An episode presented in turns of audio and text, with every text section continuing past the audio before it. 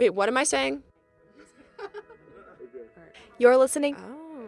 You're, listening, listening to You're listening listening, to Discourse Discourse. Discourse. from From NPR. NPR. American Public Radio. The Green Bay Packers hail from the great state of Wisconsin, originating in 1919, making them the third oldest franchise in the NFL. Their home arena, Lambeau Field, was built in 1957 and remains the longest occupied stadium in the league. In 1965, Lambeau Field was renamed from its original name, City Stadium, after the passing of the team's first coach and founder, Curly Lambeau. The Packers have won the most championships, 13 in the history of the NFL. The team also happens to be the only nonprofit owned sports team in the United States. I could go on about the team's accomplishments and why they are so likable, but that's not what makes the Packers special.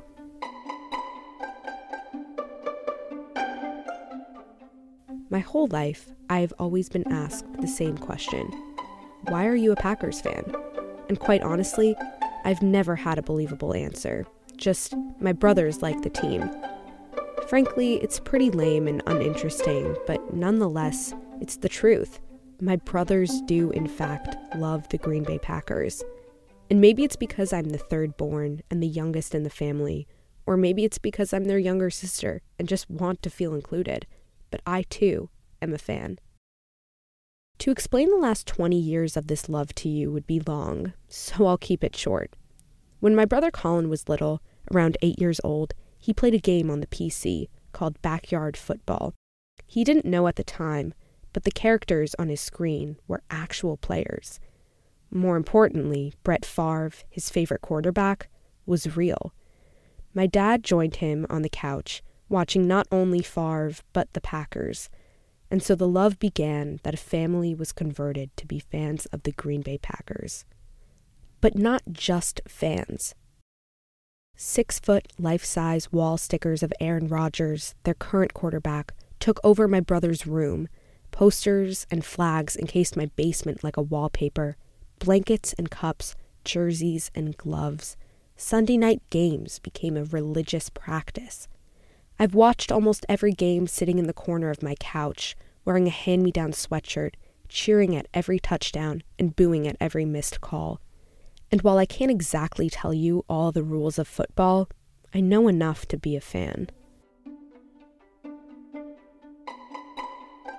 But what's special about being a Packers fan is that you don't have to know all the rules to be one.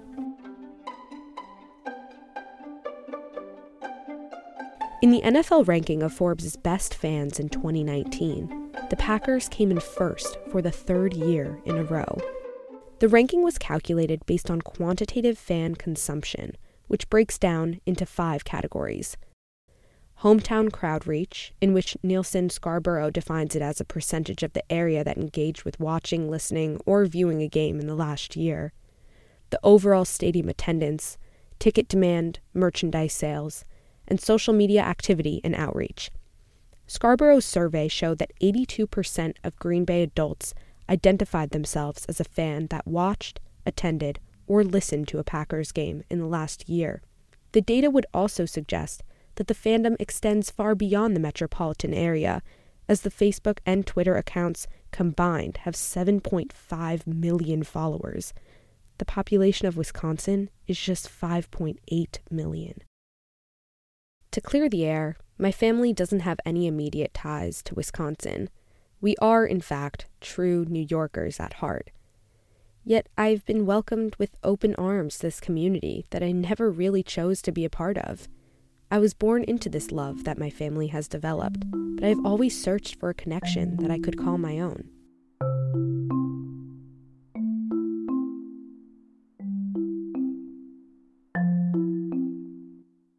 In January 2014, my dad came home from Florida with an 18 week old black Shih Tzu. He was what you would call the runt of the litter, the ugly duckling, the black sheep. He was blind in one eye, his front two legs were bow legged, meaning his legs curved outward at the knees but his feet and ankles touched, and he had extra teeth all throughout his mouth.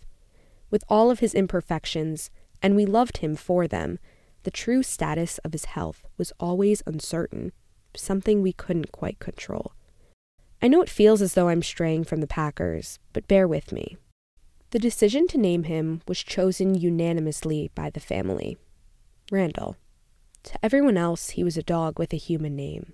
But to my family, he was named after Randall Cobb, the Green Bay Packers wide receiver, number 18. The inspiration of the name was no coincidence, as we were all engrossed with a Packers game the night Randall walked through the front door.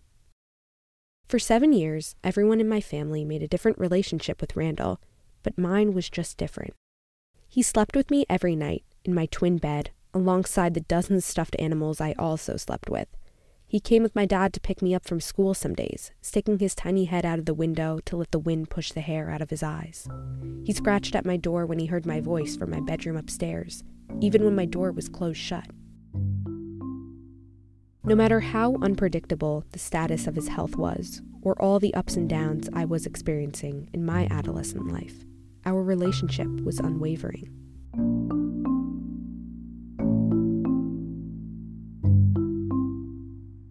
Year after year, I continue to root for the Packers every Sunday with my family, not just because it's our tradition, but because it has brought me closer to my brothers, brought me closer to Randall, to a community.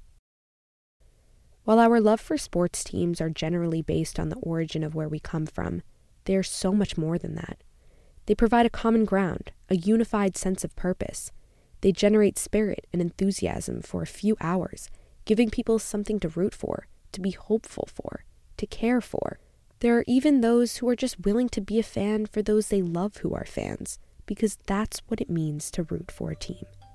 It's the connection we crave that makes us fans, that keeps us cheering, that harnesses a relationship. I created the passion and admiration I have for the team. My own genuine connection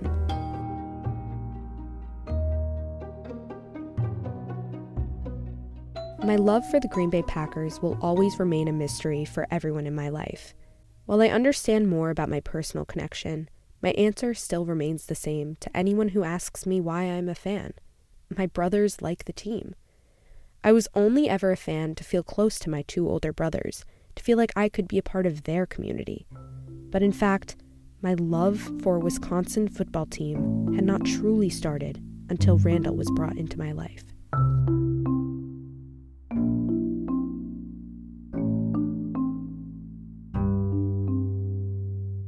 On April 3rd of last year, my dog passed away suddenly. His legs essentially gave up, and he was no longer himself. However, four months later, something pretty remarkable happened. The Houston Texans traded Randall Cobb to the Green Bay Packers for Green Bay's sixth round draft pick. It was news to me that Cobb hadn't been on the team since 2018, and it was only until he came back in 2021 just four months after the passing of my Randall, that it had caught my attention. While my Randall may have left me, the Green Bay Packers Randall had just come back.